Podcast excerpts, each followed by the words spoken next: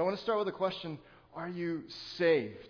Are you saved? Now, to Christians, especially if you've grown up in the church, this is a very familiar churchese, Christianese, colloquial saying amongst a community of faith. But I remember the first time I was trying to introduce this to my son, and I asked him, do you think you're saved? And as a kid, the only reference he had was, you mean like Superman, right? He came and saved me. And so it's kind of like that. Now, as adults, we're not so different, because I remember one time having a conversation with one of my adult friends, and he had no exposure to church growing up, completely unchurched. And when I asked him about salvation and this whole concept of being saved, his reference point was as well, you mean like Superman? And so to the average person, at least in Toronto, especially now as it becomes more and more pluralistic and post-Christian, this notion of salvation, it can seem even overly religious, even zealous. And it's a term that becomes more and more, if you just go about asking people in daily conversations, are you saved? Do you have salvation? You might be pegged as being outlandishly religious and overzealous. But, I submit to you today that our culture and the people that we run into every day at work, along the street, on the subway, wherever we go, they are all too familiar with the idea of salvation, the principle of being saved. We hope we might hit the jackpot. And so millions of people every day are buying their lottery ticket, and they're hoping for some idea or experience of being saved financially. We put our esteem in a job, a promotion, bonuses, and pay raises. We believe that special someone, that person in our life, that love interest, if they are just in our lives, if they say yes, or if they're in a committed relationship with us, then we'll have some sense of happiness in life. And so generally, the salvation, it is related to a notion of being happy. Being saved, it does end in a happiness. And generally, we look for happiness in possessions, in power or position, in certain people, in a purpose, in pleasures. And these are all synonyms for a type of salvation that we look for in life. And so I want to submit to you that even though perhaps the term salvation isn't being used a lot in everyday vernacular, our culture is familiar with the longing to be saved. And we all look to something or someone or some experience to be saved.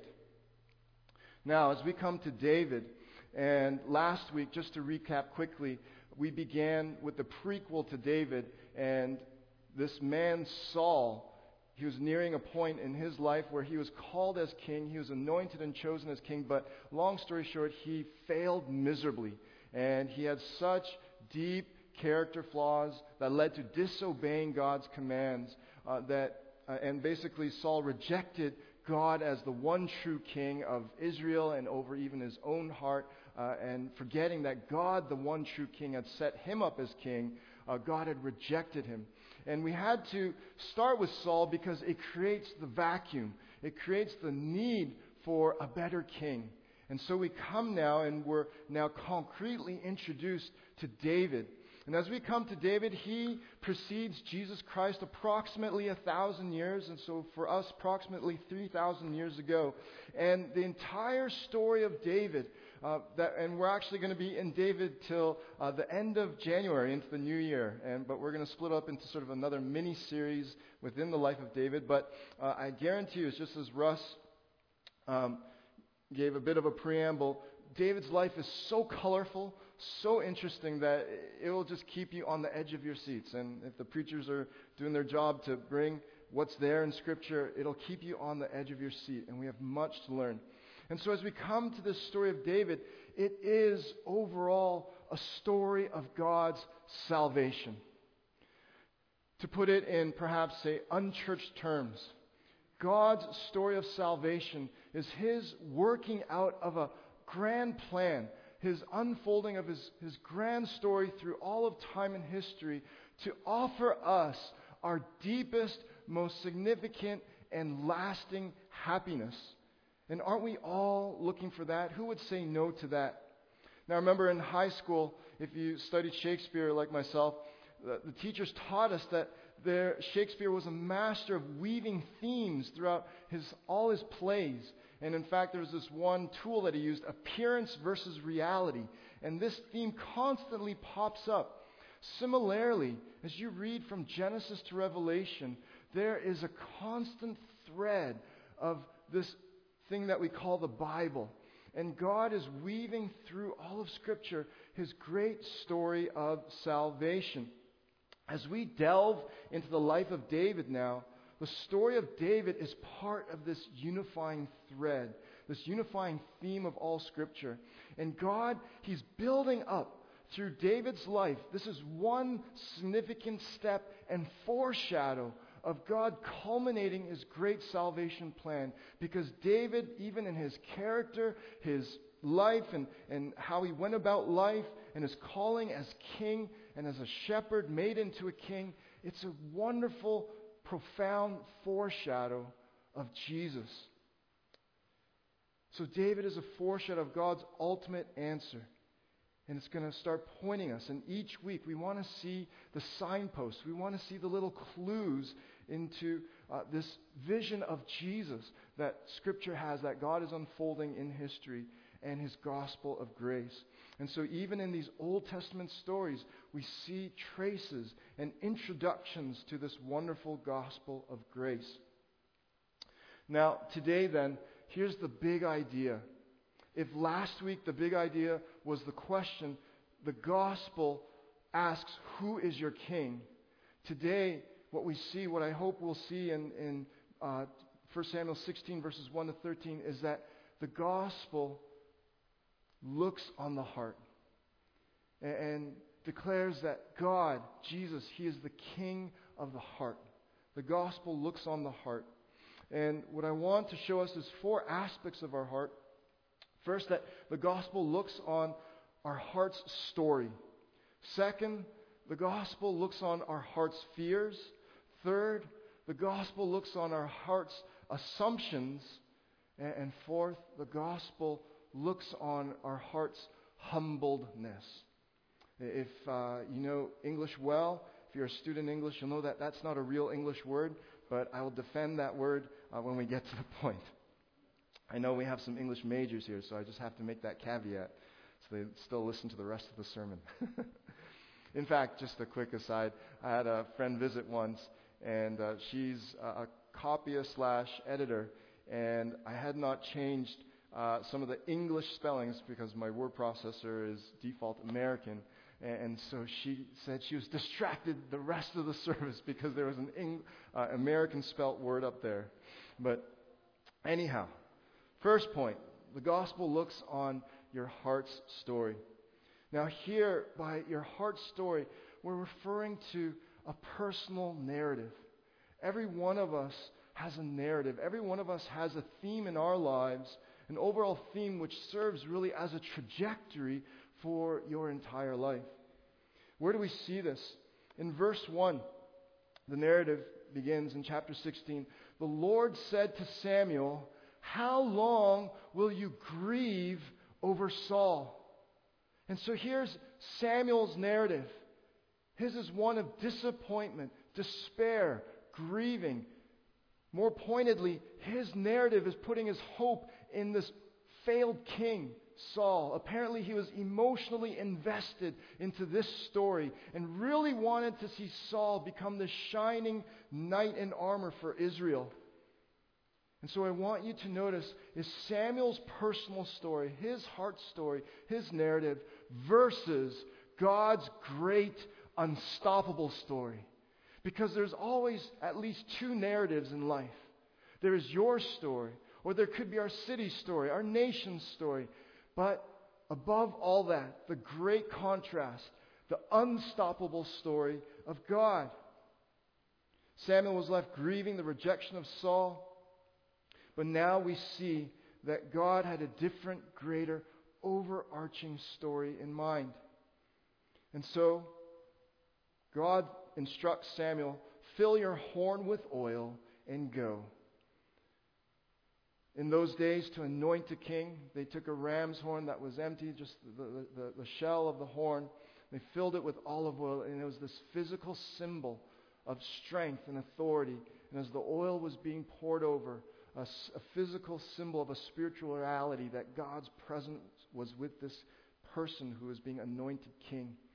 And now God says, "For I have provided for myself a king among his sons." Let me read that over with a different emphasis. For I, God's story, have provided for myself. God is writing his great unstoppable story here. For myself, a king among his sons. Now here, just laden in those words, is a very important Christian doctrine.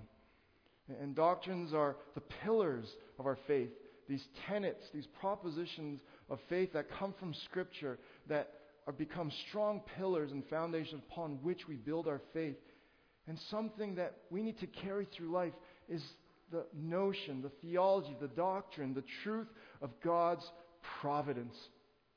God's providence says, and we saw it in the Word, that God will provide for himself. God's providence says that God is working out his plan in and through history, specifically through his Word. That's the power of God. He brings about, he causes history to unfold with his spoken word. And even here, his word is intersecting history. And he commands this Samuel, whose narrative is in a false, wrong, grieving narrative. And his word is coming. God's word is coming to Samuel and saying, "No, now let my word direct you elsewhere and back you up, put you back on track with my plan, my great unstoppable plan to raise up a one true king." And providence, God's providence also says that nothing can thwart God's plan. Nothing. And God's providence says that God provides everything for the accomplishment of his plan. This picture came to me as I was reflecting on this part of the passage during the week. And I just pictured one little H2O molecule over here somewhere, just a little itty bit of water. And then I pictured, and those could represent each of us as little drops of water. And in another place here, a strong current, a flow of water.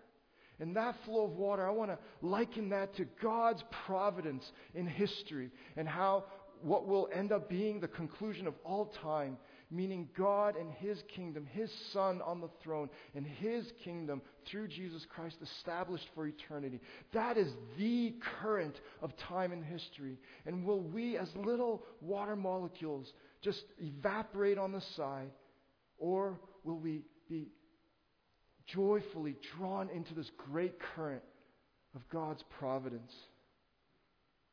Now, this sweet doctrine of God's providence, it is something for you and I to build our lives upon because it gives us an assurance. Assurance. How is this assurance yours? Because God will do everything in his power to establish his Son, Jesus, and his kingdom for all eternity. And in fact, that's why we have 1 Samuel chapter 16.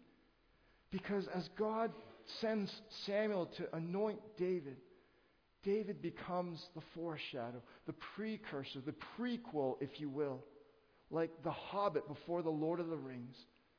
He becomes the necessary stepping stone, the season in history that will project into the future, that will set the trajectory of Jesus Christ coming one day into history as the descendant of David and God fulfilling his promise to David to establish a king forever through his lineage. And so, like a great chess match, God the Father, he orchestrates this check, this move that brings a check as David is anointed king. But the checkmate would come.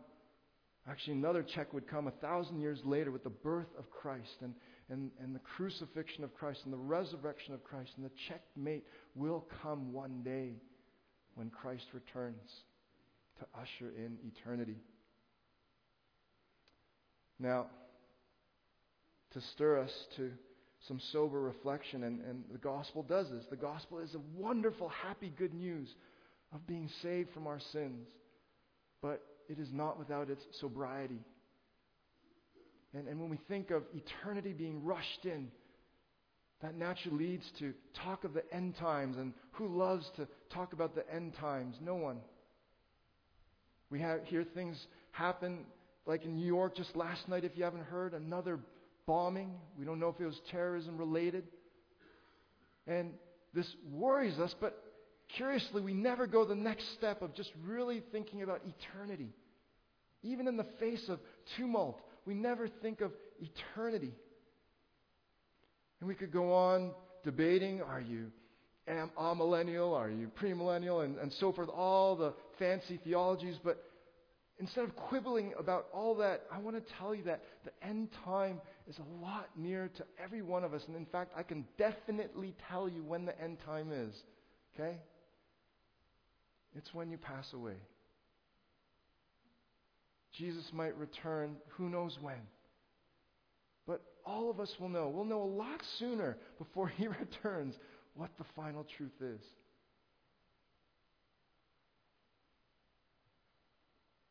But if your story is tied to Jesus's, then you can be assured that your destiny is pleasant because of God's providence. He will do whatever it takes to provide for himself the establishment of his glory and his kingdom through his Son, Jesus Christ. The road there may be full of toils and snares, but your final destiny will be golden without fading. I liken it to the Chronicles of Narnia. And again, today I guess is just illustrations about my boy. And we've been slowly but surely working through the Chronicles. And I remember the first time he had the aha moment. And I shared with him, well, I asked him, do you notice any similarities between what Aslan did? And if you don't know the story, Aslan, he sacrifices himself for this traitor boy, Edmund. And I asked, can you think of someone else who's done that? And the answer came to him, Jesus? It's like, yeah. And then the light bulb went off, and he started connecting everything. And then so the queen is like Satan and so forth and so forth. And it was this amazing aha moment where this perspective, this lens came over him, and he began to see this story for the greater story that it was reflecting. In fact, C.S. Lewis intentionally wrote it, and there have been as an allegory of the gospel. And there have been many secular scholars who've written PhD dissertations on Lewis's work, but they miss Lewis's whole point.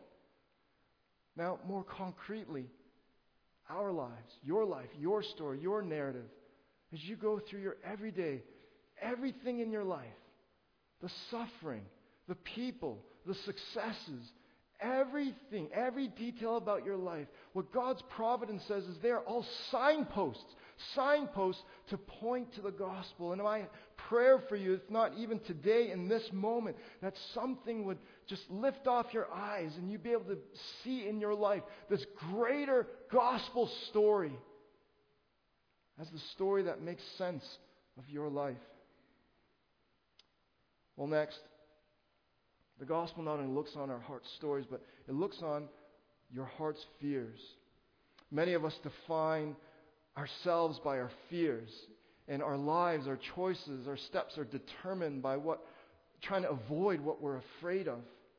And too many of us let our fears write our story, write our narrative. Now, where do we see this?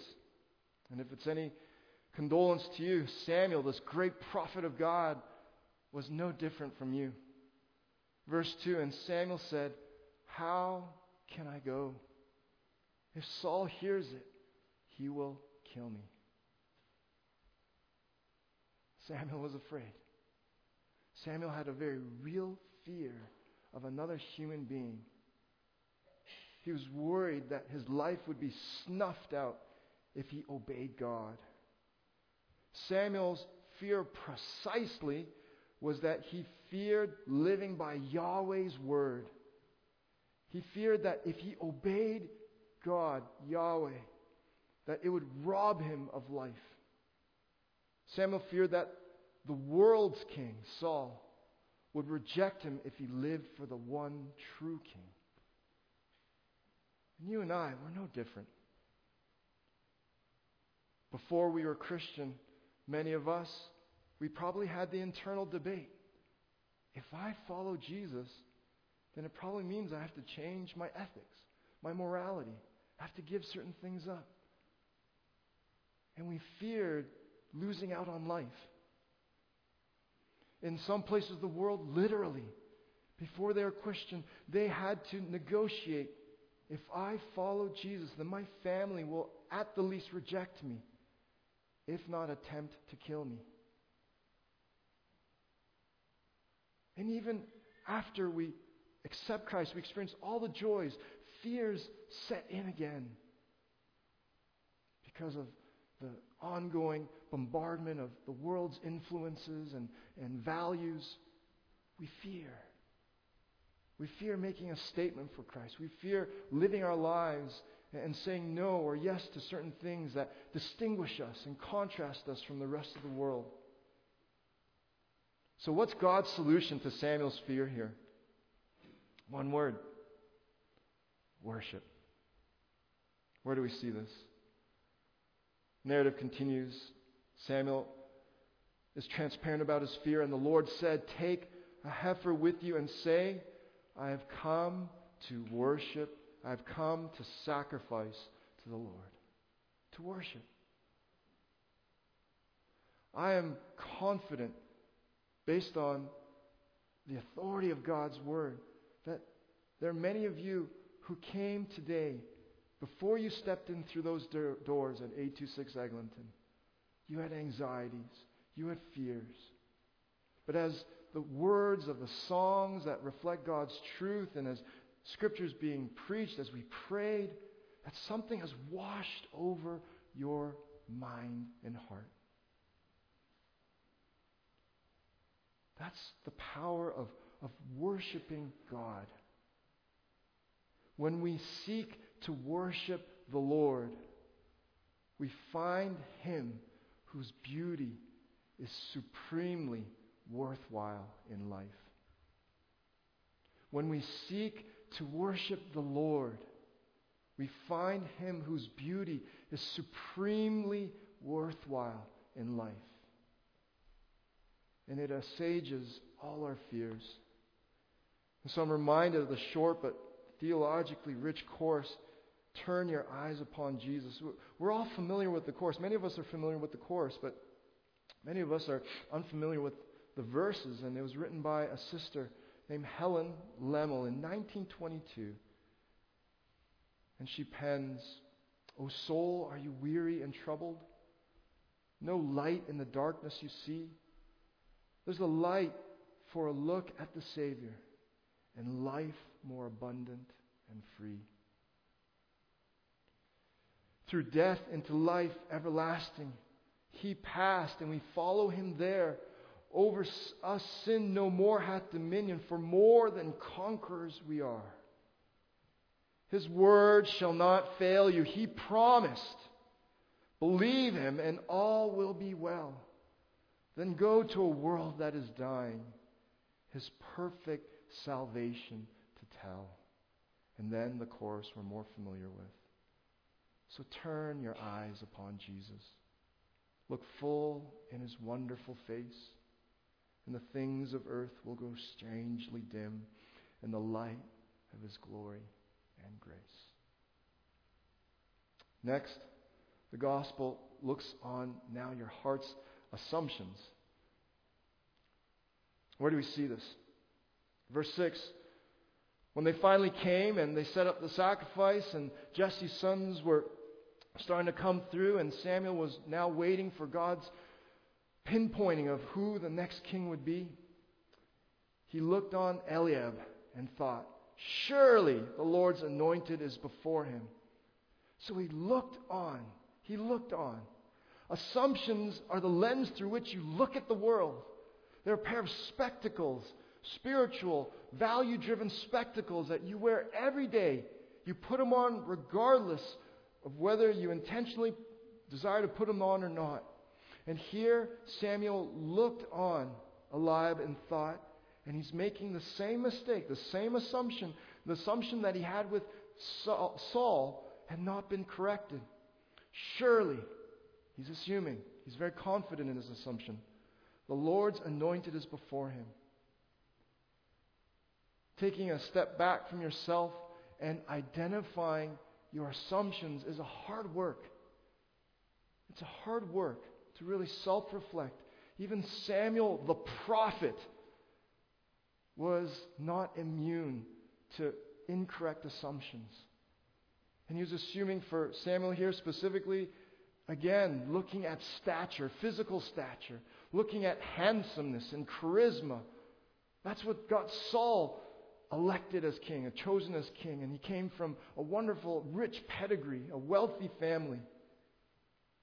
And here Samuel is looking again on outward qualities. The sad truth is most times we can't even see our own assumptions, and that's the nature of an assumption. It's like an odorless gas. And then indubitably we wear these assumptions every day. Paul Tripp, he writes a wonderful book, How People Change, and I recommend it to pick it up and just to read it. And he really delves into how the gospel transforms us and changes us. And he reflects this way on the whole notion of assumptions. How much of the way you view yourself is shaped by what Jesus did for you on the cross?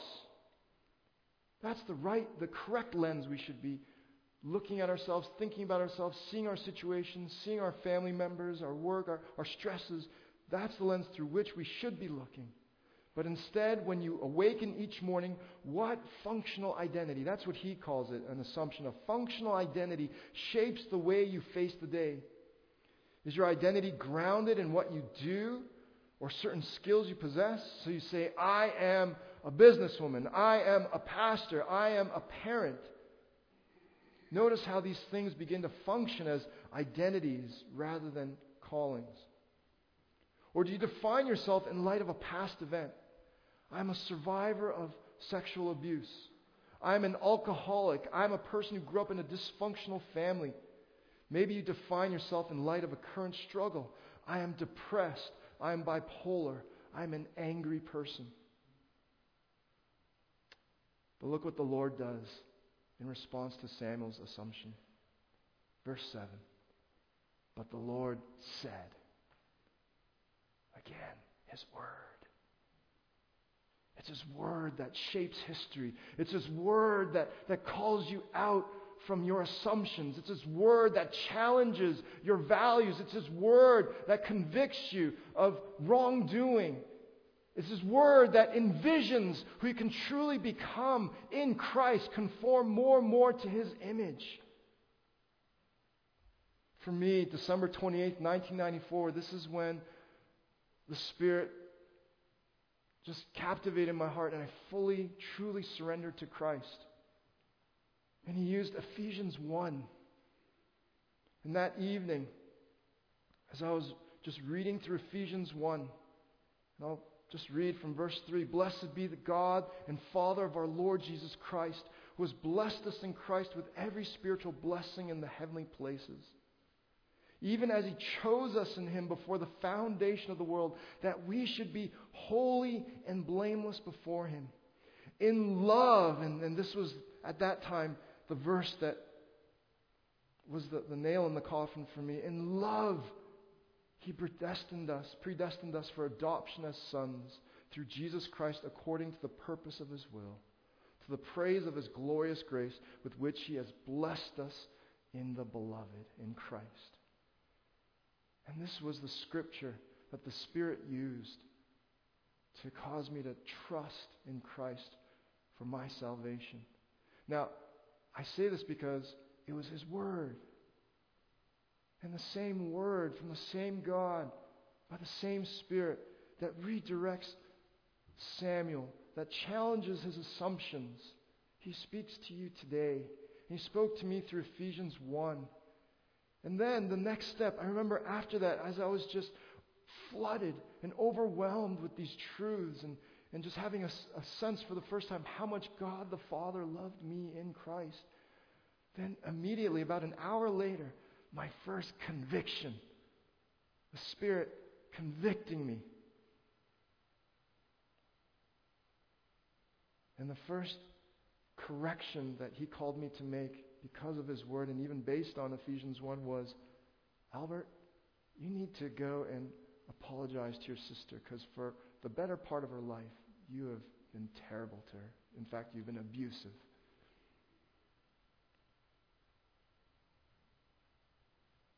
And so the same love that God the Father showed me,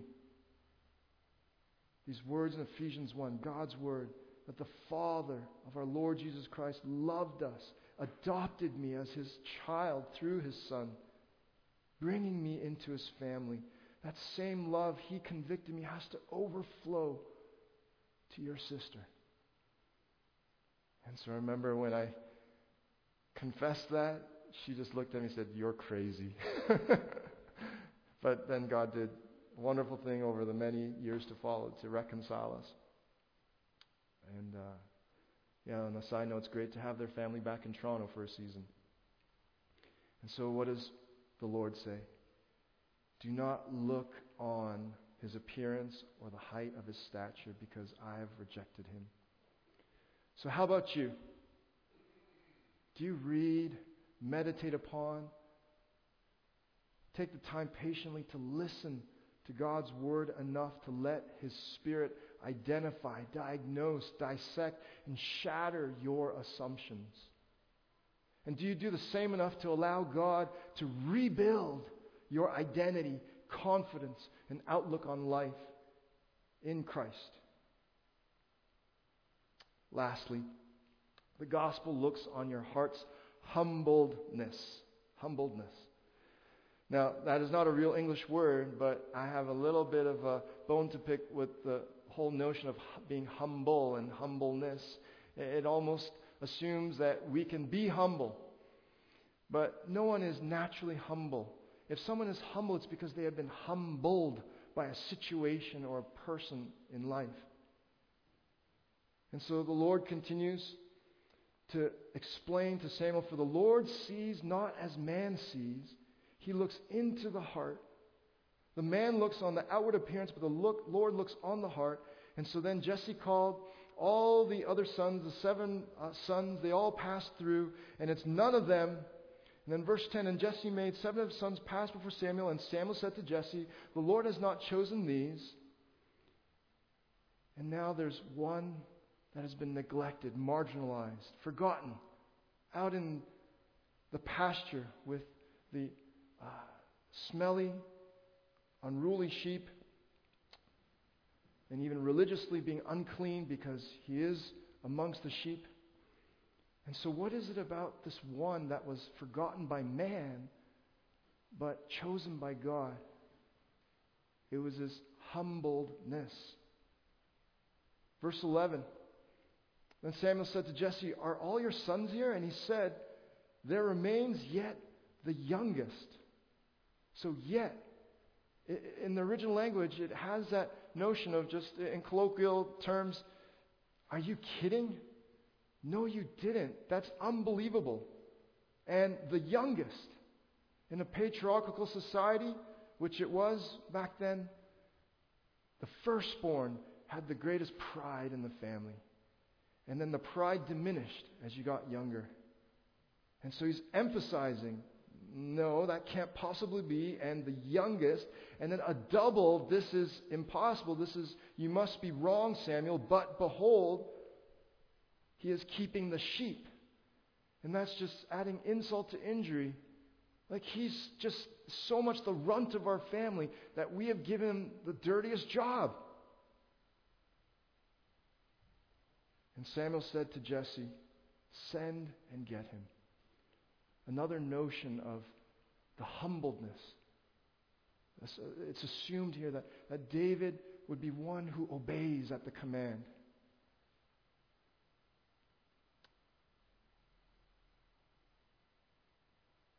Now David even himself, he had every right not to be humble, because when he finally comes, it says that he was ruddy, and he had beautiful eyes, and he was handsome. And so from a worldly standpoint, he could have boasted. But what the Lord saw was his heart, his humbledness. So I want to liken it to this. As the gospel, as you hear it, and here we see a little clue, a little foreshadow of how the gospel works. As the gospel, as you hear the gospel, what does it elicit from you? The gospel and hearing it, the message of it, it's almost like a litmus test. Do you respond with pride and haughtiness and arrogance? I don't need that. In fact, on the contrary, to accept the gospel, you need a humbledness. A humbledness is the gateway to seeing the beauty of this message called the gospel, to seeing the beauty of Jesus hanging on the cross. And it reminds me, when I was in seminary, I was in Chicago, and my seminary was just down the street from Michael Jordan's home. And in fact, that picture of the gate is a picture that I took. And it's just a 2-minute drive down. And when I was there, his kids were very young.